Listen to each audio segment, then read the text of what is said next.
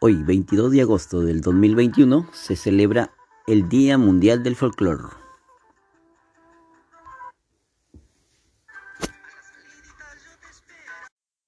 ANA, Autoridad Nacional del Agua, en coordinación con el Comité Electoral, capacitaron a los miembros de mesa sobre los protocolos sanitarios ante el COVID-19 para el acto electoral de la Junta de Usuarios del Sector Hidráulico Chira y sus comisiones de usuario. Sullana desarrollan tercera escuela de campo para bananeros en Marcabelica, con la finalidad de capacitar a los bananeros de la zona con modernas tecnologías que les permita obtener un mayor rendimiento y productividad en sus cosechas.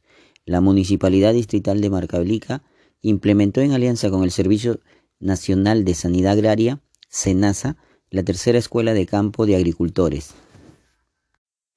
Docentes de Sechura participaron de taller virtual de violencia contra la mujer.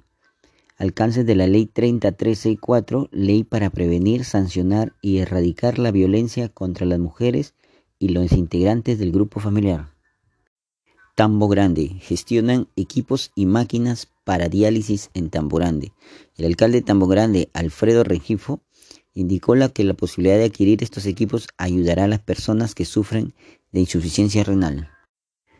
Más de 600 familias talareñas cuentan con gas a domicilio. El gobierno regional de Piura informó que actualmente en Talara son más de 600 viviendas de los asentamientos humanos Jorge Chávez y Pilar Nores que cuentan con gas a domicilio. El presidente de la Federación Médica de Piura, Arnaldo Vite, exhortó al gobierno que disminuya el rango de edad de la vacunación contra el COVID-19.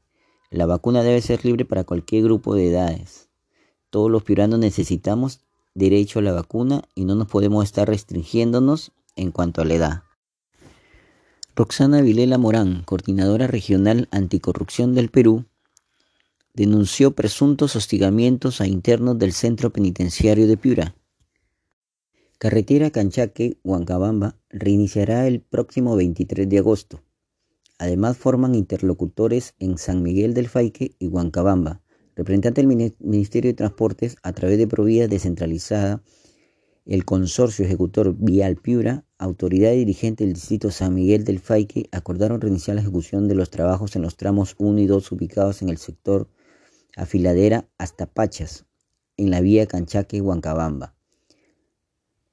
La prórroga de la empresa fue expresada a través del Frente de Defensa del Distrito San Miguel del Faique, quien por unanimidad y la sociedad civil da una nueva oportunidad a la empresa contratista para que continúe los trabajos. Eligen representantes para interactuar con Provida Nacional. En San Miguel del Faique lo representa el presidente del Frente de Defensa de los Intereses del Distrito, señor Benjamín Chinguel, mientras que en la provincia de Huancabamba lo representa el señor José Abel Rivera. Su trabajo será ser interlocutores en la problemática en la ejecución de los trabajos de la carretera Canchaque-Huancabamba. Congresista Miguel Sixia Vázquez se reunió con el director ejecutivo, ingeniero Julio César Palacios García, del Proyecto Especial de Infraestructura de Transporte Nacional Provías, autoridad competente en este proyecto, quienes se comprometieron a la combinación de la obra ante la paralización del proyecto de rehabilitación y mejoramiento de la carretera Canchaque-Huancabamba.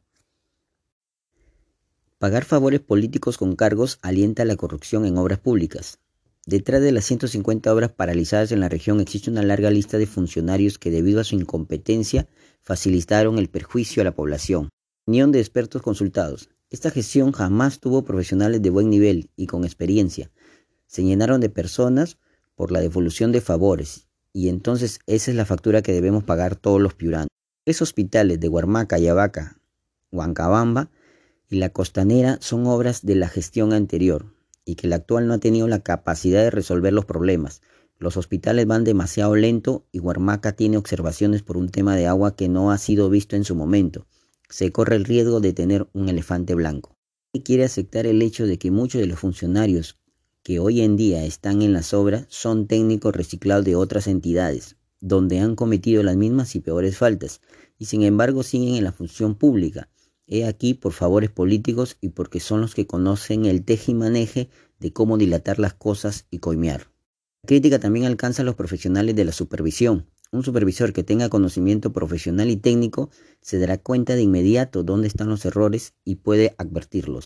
La mayor cantidad de obras tienen expedientes fallidos y siempre habrán modificaciones. Las áreas competentes no tienen manejo de administración de riesgos para tomar previsiones. Esto refleja en problemas como la falta de notificación a las empresas no responden consulta en el plazo de ley y retraso del pago de valorizaciones. Según el portal de Infoobras, el gobierno regional tiene cuatro obras paralizadas por 56 millones. Aquí se cuenta la obra del Centro de Salud de Máncora y la ampliación de la defensa ribereña de Huancabamba. Que tengan un excelente día. Un saludo desde la ciudad del eterno calor.